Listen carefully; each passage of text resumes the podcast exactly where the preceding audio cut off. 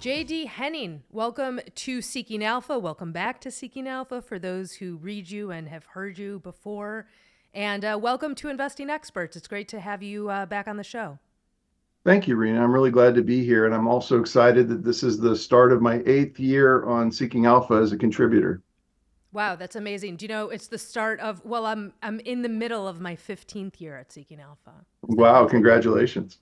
Thank you very much. Congratulations to us both. And I think uh I think it speaks to the veracity of the community in Seeking Alpha and the strength of the investing analysis and also the power of the communal approach to investing. Um, and for those who didn't listen, or for those who did listen, you you recently did a webinar where you really broke down your background and your strategy and your investing style and what you're talking about and what you're analyzing on Seeking Alpha, where you run an investing group called Value and Momentum Breakouts. But if you could synthesize for our listeners, and I would I would greatly encourage anyone listening uh, to go into that deep dive that JD gets into um, in the webinar, and we'll leave a link to that in the uh, in the show notes. But in any event, if you could synthesize in one line or maybe in a couple of lines what your approach is to the market and and why that is so. No, I'm glad to do that. Um, basically, it it kind of started when I was investing um, 35 years ago. And I would I would follow all the buy and hold analysis and just hang in there for dear life that things would do well. And over the years, I I came to the conclusion there has to be something that works a little better than buy and hold. And I get it for the long term, you know, maybe 20, 30 years, things go up, but there are major downturns that we like to avoid. And so I after selling my business, I went back to my doctoral studies and worked on timing indicators. And I, I looked at a lot of research that was out there and started constructing my own model that I call the momentum gauges. And uh, I've since automated them on a website at vmbreakouts.com. And I use them on the indexes as well as stocks and ETFs. And I find that the timing works a lot better for me than just buy and hold and hang in there. What would you speak to the value by combining fundamental with technical analysis? What does that give you? Yeah, I think that gives you a really good, well rounded approach. I also include behavioral variables. Um, I don't think there's any one field of finance that that has cornered the market on on timing or on on market returns. And I, I think there's value to be found in all the different fields and all the different approaches. And I try and leverage that. But I also try and avoid the, an approach that, that just says, well, hang in there. You may not have made enough money this time, but if you just hold on for another year or two more years, it'll go up. And I, I kind of frown on that approach. I think there there are ways that you can time. There are ways that you can avoid uh, major market downturns. And how do you feel about investing and trading? Oh, I, I love it. Um, and I think those two are a little bit different. I mean, investing generally comes with a connotation of a long-term um, accumulation and appreciation, whereas trading tends to go along with intraday traders or short-term traders. And I do both of those in, my service. We have short-term portfolios, we have long-term buy and hold portfolios. And, last year was a record uh, record year for us across all the different portfolio types that I offer. Uh, for example, our value uh, Piotroski Graham portfolio, it made 47.1% last year, not adjusted for dividends, which put it up to 52% returns. Um, we also have the breakout MDA models that are very aggressive, very quick short-term gainers that have done exceptionally well. And uh, last year we had 125 picks that gained over 5% in a week. We had 65 um, that gained over 10%. And even just last week, we've had two picks that went up over 50% and as high as 87% with SANA, S-A-N-A. Um, and so we look for those kind of momentum things. And that kind of leads to a question that my members have been asking me, like, what are the best variables for picking stocks? And and I would have to say that it it it matters greatly on what kind of stocks you're after. Um, If you're onto the long term, the investing approach, I would I would leverage the fundamental approach a little bit more heavily.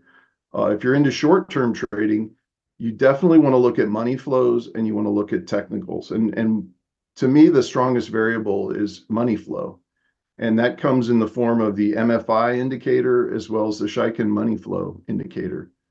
And uh, those tell you if people are accumulating it or dumping the stock. And you may have a great fundamentally solid stock that's been recommended by a lot of analysts, but if the money flows are out of that stock, you're just not going to do well. You're not going to see a bid on it. And and conversely, and this is why I have a strange portfolio called the negative forensic portfolio, is that there are stocks that and companies that don't have organic growth or really good earnings, but yet they see very high net inflows, and those portfolios can really outperform. And so again, it's looking at the right variables and sometimes trading off between uh, technical, behavioral, and fundamental variables to get the kind of results you're looking for.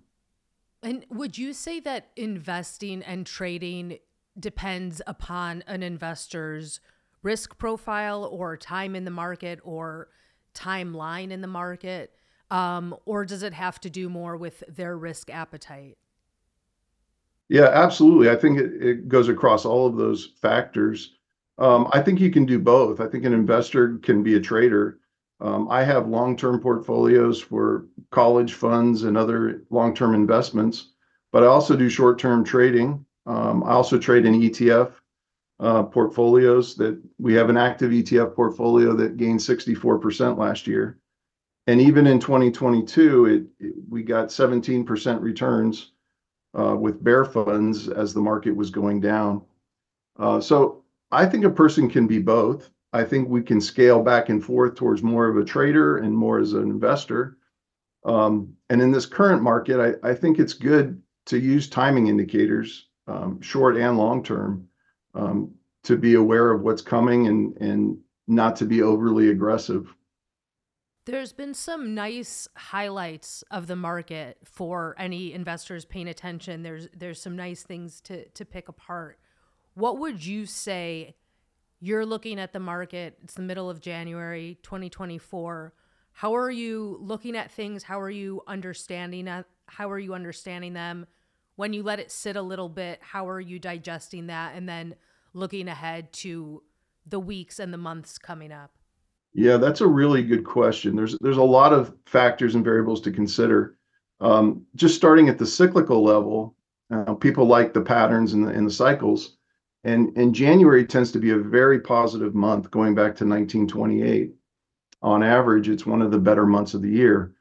Um, however, February, on a cyclical basis, is the second most negative month of the year, and so it's a lot of times people are taking profits towards the end of January. Um, we also happen to be in an election year, and that also adds to some of the variability in the monthly cycle returns. And what we see is that February is three times worse in an election year than it is on the average, going back to 1928. Um, I do expect to see a little bit of a pullback in the short term. Uh, Longer-term election years do tend to be positive. Uh, there are some rallies ahead of the voting in November. Um, things to look for later on in the year, the summer rallies are pretty strong in election years, and that's the cyclical side. But the other side of it is, in 2024, there are things happening that we have not seen in decades. Uh, one is we have the largest ongoing quantitative tightening program from the Federal Reserve um, that we've ever seen, and combined with the highest interest rates, Fed funds rates, uh, in 22 years. So that makes it an unusual year for uh, market considerations. And looking back at all the hiking cycles that we've seen, it isn't the hiking that leads to a market downturn, but it's the period of time um, when the Federal Reserve keeps the rates higher for longer that has led to um, market corrections every single time after a after a rise in the Fed funds rate. So I'm a little cautious going into this year. I'm also I also noticed that that Warren Buffett's Berkshire Hathaway took off 157 billion in holdings and moved it to cash. I believe that's the highest cash holdings they've ever had, and they did that back in the fourth quarter. Um, that tells me that we might be nearing a peaking cycle, even though, you know, Warren is famous for not being a market timer. They did come out and say they're just not seeing value, and uh, they're gonna wait until the things become a little bit better valued later on in the year, which generally means they're looking for a pullback. Um, and I think certain segments of the market have just gotten too far, too fast, and we see these this volatility. And then lastly, the thing to consider is that we rarely ever see market leaders from the prior year be market leaders for for the coming year. And by that, I I look at the Magnificent Seven that have, over the past two years, they're back to where they were uh, in 2022 at the peak, and they had quite the ride. We we see a lot of great numbers from NVIDIA, but investors often forget that last year it lost 67% from the peak. And those kind of rides can show up again. They're not just one-time events, and people take profits, and momentum works in both directions. So I would encourage people to be a little bit cautious for 2024. Uh, I do like value um, sectors and stocks. The the portfolio for Piotroski Graham is consistently beating the markets. Um, it was positive again Uh, through 2022 in the biggest downturn, and it's it's been positive every year since I've been sharing it on Seeking Alpha. So I would I would look to be a little bit more cautious about growth stocks and some of these technology sectors that have really gone high on the AI exuberance. Not to say that they can't continue higher, but they've just gone a little bit too much, and that's that could be consistent with a February pullback, like the cyclical patterns. So those are some of the things. And another indicator that I think is really substantial for for 2024 are is the long-term bond funds. If you look at TMF, the I would encourage listeners to take a look at that chart and just look at the amazing similarities to 2022. It bottomed in October of 2022, just like it bottomed in October of last year. It rallied through December, and it's starting to taper off in January towards another Uh, potential pullback. Uh, I think those kind of cycles are are remarkable, and a lot of technical investors are following those kind of signals. So it can be a self-fulfilling um, indicator and something that people should be aware of. I mean, you know, the podcast is called Investing Experts, so clearly we're more focused on the investing side of things than the trading side. But I think it might behoove listeners to hear maybe a further breakdown, if you would, between how an investor is looking at these next couple of months or month vis-a-vis ETF stock sectors. Yeah. Well, I encourage my traders to go look at my weekly MDA breakout picks for a multiple discriminant analysis, which is just like you mentioned in that about my last uh, webcast. I got into more detail on how that's set up. But basically, it's drawing from all the different fields of finance to find some of the strongest variables. And that's a those weekly picks are really good for the traders. Uh, we also have a bounce lag model. Um, they've just done extremely well. Uh, last week, uh, we saw peak returns of 40.9%. Um, they closed up 22%, and we've had multiple weeks of over um, double-digit returns weekly, with a lot of breakout picks. For the investors, I look at the value portfolios that I set up, as well as we have actively traded portfolios, ETFs and stocks. Those I kind of use uh, the momentum gauge timing so that we don't get major downturns if we see the signals turning more negative. So to put it in context, we saw a very strong rise from November, and we also had a positive signal on the momentum gauges from November. And so that would be good for traders and investors to load up. But as we're approaching the the middle of uh, January, we're starting to see uh, four sectors have turned negative. We're starting to see more market outflows, and it's a lot of choppiness like we saw at the end of 2021 and the beginning of 2022. And I I never know what the future holds, but I do know that if if the money flows are going out, it's a good time to be a little bit more cautious and concentrate on the more positive sectors. So for investors, I would say longer term, I like I like some of the energy plays, um, especially um, natural gas is extremely low right now. I like the shippers. Um, they're also benefiting from a lot of the disturbances in the Red Sea area that has really increased the cost and, in a sense, the revenue for those shipping companies. We hold many of those in the value portfolio of the Piotroski Graham. They were already good value prior to some of these incidents in the Middle East, and uh, this may just further increase the inflows and make them more like breakout stocks. Um, we saw that with uh, TNK, which was also a breakout stock that did very well. Um, and there's others. Um, members don't like me to give away picks, and we have a whole new set for next week. Um, Anybody listening can dial in with a free trial and see what we have in store for next week. Um, so that's kind of how I do it. I just have a portfolio um, spread that goes from short-term breakout to long-term um, buy and hold. But the longer you stay with me, the more likely you are to follow the gauges, and it gets harder for people to be a buy and hold investor if they can avoid market downturns. In terms of kind of how you break down sector and stock, is it something that you're following in the charts sector-wide, and then you have a few specific stocks that you're looking at within those sectors, and then you follow that?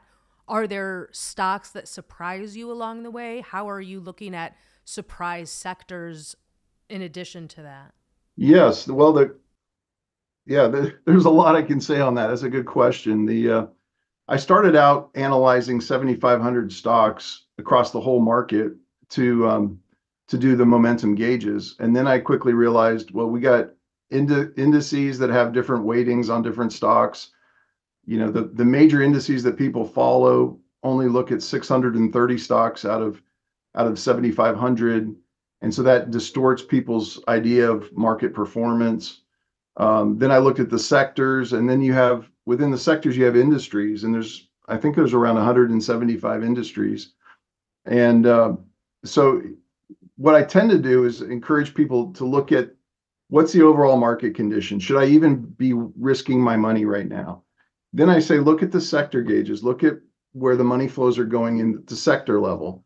And then to your question, I would say look at the industry level. You know, just one of the complicated industries or sectors is basic materials, because you have things in there like gold and coal and paper and lumber and agricultural chemicals, and they're not all related, but they they form that whole sector, and it it can be distorted by one commodity over another. So sometimes you really have to dial down and look at the at the industry level. And then within the industry, I I use the same modeling to find what are the good stocks in that in that industry and and see if that will continue into the next week. And kind of related to that, you know I'm i'm heavily into uh, natural gas right now with BOIL. Uh, it's a 2X Energy uh, nat gas bull fund, and uh, that's up over 10% for the year, just starting out. We'll see how it does. But it has a good price target, a resistance around 50 a share, which is close to a 37% increase from here, um, maybe in the short to short to middle term for 2024. Um, I don't know the future, so I can't say you should definitely hold it for the year, and I I never make that kind of recommendation. Um, I look at the signals, I look at changes in the money flow, and there are many factors that will affect price. We've had Rob Isbitts um, on the show talking about the high number and the growing number of ETFs in the market. What are your thoughts on that? Yeah, that's an interesting trend, and and we often hear that trend you know, debated about passive versus active fund investing and things like that. Um, my concern with it is that, especially after a very good year that we had last year with high concentration in the Magnificent Seven um, that lifted the major indices, even if the rest of the market didn't participate as much last year, it gives people a false sense of security that they can just put a lot of money into passive investing and they'll be fine. Um, the reason I say that is it creates a herding behavior, and these fund managers, they're obligated to put the, the money into these passive funds right into the stocks that they promised to put them in. So they're not looking at the fundamentals and they're not looking at a lot of the earnings. They're just committed to doing what those funds say they're going to do. And that creates a large distortion. Um, it makes some of the mega caps a little bit more risky for me, even though they have phenomenal earnings and growth potential. Um, they can get overpriced relative to the rest of the market. And I, I think that makes an opportunity for value stocks. It makes an opportunity for small caps um, for 2024. But I would just be careful with um, the passive funds. Uh, certainly, active funds come with plenty of risk. Um, and the creation of all of these ETFs with the new Bitcoin ETFs and the excitement with more fund flows going to Bitcoin, um, that that's a great example of fund flow. You know, watching where the money goes is a very strong indicator and one that Peter Lynch relied on regularly. And um, I, I'm a I'm a proponent of money flow and many other non-price variables that support the growth.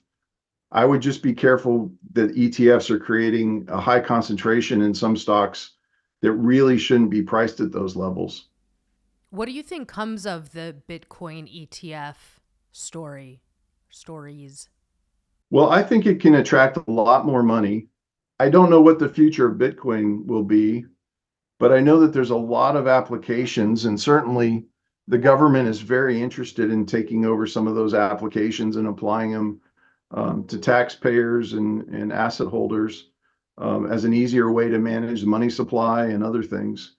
So it can it can have some very good advantages. It can it can cause some problems, but in the short term, I think there's an exuberance there that's going to cause a lot of large inflows.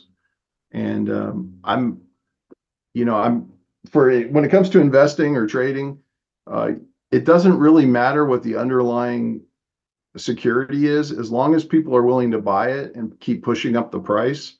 Uh, you're going to see price appreciation, um, and it, it doesn't have to make a whole lot of sense. And oftentimes it doesn't. We saw that with the GameStop phenomenon and uh, AMC squeezes. But if as long as the money flows are there, uh, you're gonna you're gonna see gains. And any any thoughts on the ARK ETF kind of playing around in, in that part of the market? My understanding is they were one of eleven funds that got approved for for uh, Bitcoin trading, and they were I thought they were the first or the the premier of the Bitcoin fund um, I really don't know any more detail about how they're going to allocate it or what other funds might, what other uh, coins or crypto may be in, involved in that. Uh, I would just go to um, good resources like ETF.com and and read up on how they what their rules are for their fund managers. Um, I've seen many times, especially like in the energy sector, where you have a hundred different funds that perform very differently on the oil on the crude oil um, index. And it's all about how those corporate fund managers decide to allocate their money. So I would just be cautious and maybe pick up two or three different ETF funds if you're interested in that area. And what are your thoughts on, on the Fed's approach to the market, even as just a market participant, or that's been one for for as many years as you have and that's seen the cycles. What are your thoughts on, on how the Fed's approaching things? Well, that's a another good question. And I, I get a little bit frustrated with the the Fed's frequent intervention that tends to distort prices in markets. Um, I like to just kind of let things go as they are and uh, be a free market trader as much as possible. It's really hard to to guess the Fed's next move, but they have been telegraphing for a long time that that they were rise, raising rates, and and then they they claim uh, rate cuts are coming, but I don't know that they're going to hit their timeline with that. Um, and I and I think the market is already priced in quite a few rate cuts for 2024. I think the exuberance is always high and strong from the the January effect, and uh, as we get into February and March, I think uh, some investors may be disappointed again in the Fed and and that their promises aren't happening as quickly as they'd like. Um, it's very hard for the Fed to keep interest rates at these levels. And uh, I do expect that they're going to have to cut, but I don't know if they can really hit their schedule. So that all that throws another major variable in that it's very hard to predict markets. And if you see fund flows changing, which I think they will change very soon, uh, it's good to adjust to that as well. And do you have thoughts on the macro picture in terms of do you have an eye towards is a recession coming? Where are we at in the inflation cycle? Does that play a big part for you in in how you're looking at the investment landscape? Um, I, I don't know whether it's the recession is coming or it's a hard hard landing or soft landing, but I do know that the the M2 money supply is coming way down. I know that the Fed is in a, a tightening sequence that's adverse to markets. I know that buybacks, corporate buybacks, which are a major inflow activity, are are way off their highs from last year.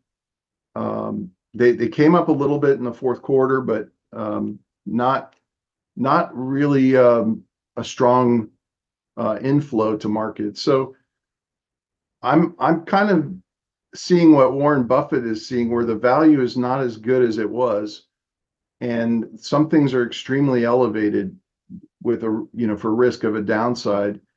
I don't know that that will necessarily lead to a recession because there's always good opportunities in the market, but I think it's more it's going to create a change in investing style for this year, and I think a lot more people are going to head to value sectors and segments and and look for stocks that really deserve to be priced a lot higher. And would you say because we've had uh, KCI Research was on here recently saying the same thing about value? Would you combine the technical and fundamental reasons behind that that um, preference or that kind of uh, prediction? Absolutely. I, I would use every stream of finance to support the the value proposition. Um, value is also consistently good over the long term. It's just some years it's harder to find value than other years. Um, it, and it's a good stable approach. Um, it, it's not always fancy or exciting, um, but it can give you some really good solid returns. Um, last year, our, like I said, our value portfolio made 47.1% plus uh, adjusted dividends made 52%. Um, and that was part of just the excitement and the exuberance and the inflows of the of the market, especially from the November positive signal on the gauges. Um, we saw a very large amount of inflows to the market. Um, so I I would say you know value is always your safe bet. It may not be your the top performing segment in the year, but it usually outperforms um, riskier segments in the long term. And what would investors be looking at when it's time to switch out of value, or what's something that happens in the market that would push an investor to want to look elsewhere? I think one of the the areas you would look for is the some of the growth sectors to start um, showing large signs of profit taking. And uh, when valuations get too high for some of the technology stocks or sectors that have really run up, um, we'll see a little bit of a pullback, and and that will be a boost for value. Um, that's one good indicator. The other, of course, is inflows to value stocks, and and we're already seeing some of that now. Um, yeah, and again, on the short term, you can always find breakout stocks in a lot of different sectors. So it's it's there's timing involved. It's, it's really important, I think, and and I think some of my members agree to look at the momentum gauges and, and see what's hot and see what's losing and then and then adjust your portfolio accordingly and you know we've shown that over the last now going into eight years that that these portfolios have outperformed the s&p 500 every year. When you're looking at market headlines or market narratives what do you think investors are getting wrong now or generally get wrong? Well, I try not to look at market headlines unless they're like an event in the Red Sea or something significant uh, that's changing policy or OPEC decision. Um, there's a lot of noise out there, and I I used to follow a lot of noise for the last you know 20 or so years of investing, and and I realized that it's much more important to see where the money goes and see what the fundamental and the technical variables are telling you than to hear what people think may be happening or what could happen or or the next late great thing that's coming along. Um, it can tip you off to ideas, but it's really important to go and explore them with more data. What's your favorite data point? Well, I probably touched on it with with money flow, um, but I think what's even stronger is the combination of these variables, and that's what my whole doctoral research was was based upon. It, it's not any one variable that that will be the most reliable, but over time it will be the combination of them, and using it from different fields of finance, and that's where I combine them into the automated gauges that I've developed for my subscribers. Anything to say about another sector in the market that you're looking at or that is is interesting for investors to think about? Yeah, I think biotech has really been beaten down hard, and there's some some good breakout stocks in that in that sector. Um, healthcare is starting to improve again. Um, they're not seeing the same amount of fund flows that they saw during the COVID period, but there's a lot of great potential and some great developments. And and frankly, you know, the United States has some of the best biotech and healthcare developments in the world, and that's a, always a great field to be looking at. There's a, there's opportunities there. Speaking of growth and value in biotech, do you do you keep an eye towards the psychedelic developments in biotech? Um, I don't really look at it that closely. Um, I I do see like the um, the cannabis sector is taking off again, and there's there's some uh, discussion that cannabis will be moved to a Schedule Three drug, which could open up more development and and uh, opportunity for some of those healthcare biotechs that are in that field. Um, and I saw uh, increasing money flows in that direction as well. So that's a, a fun um, field with a lot of speculation and volatility. Uh, you can do very well, especially if the policy changes in favor of, of cannabis.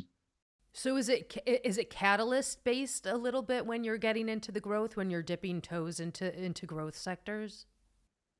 It can be. It's it's has a lot to do with what creates um, the money inflows. Um, like I said, there's stocks that have terrible fundamentals, but if they have uh, an attractive catalyst, whether it's a, a government policy change or even terrorists in the Red Sea that are driving up prices, um, it, it can create an opportunity for pricing that you wouldn't ordinarily expect. And would you say that's more geared toward trading? Yes, usually you'd expect those events to to not last uh, very long. Um, policy changes can last a while, but most of the benefits to policy changes and and adverse situations um, are short lived, and so those would be typical of maybe two to three week periods, um, depending on the size of the of the fund flows. When you're looking at the cannabis market, is that is it is it short term that you see now, or are you looking at maybe there's value within a growth sector?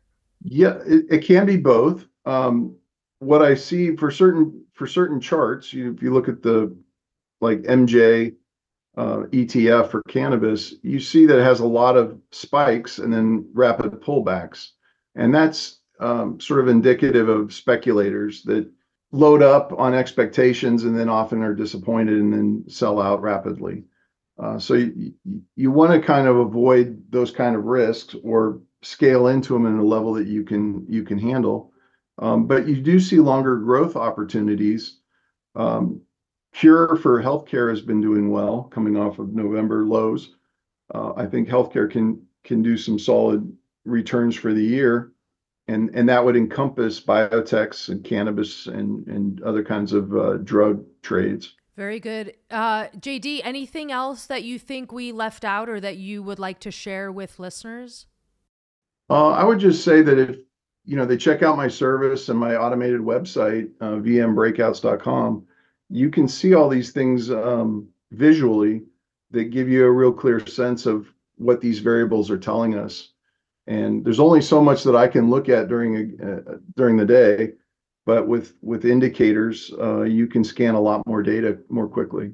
Well, uh, really happy to have you on today, JD. Look forward to the next time.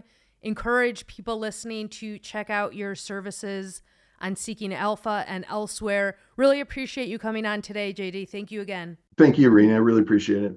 Any articles discussed today, you can find links to them on our show notes, and all episodes have transcripts available on Seeking Alpha. And for those wanting to follow breaking news and general news coverage of the markets, come listen with us at Wall Street Breakfast. We have morning episodes released before 7 a.m. Eastern and afternoon episodes released around 12 noon Eastern. We've got Wall Street Breakfast and Wall Street Lunch for all your market news needs. Just a reminder anything you hear hear on this podcast should not be considered investment advice. This is for entertainment purposes only, and you should seek advice from a licensed professional before investing. If you enjoyed the episode, leave a rating or review on your favorite podcasting app, and we'll see you soon with a new episode.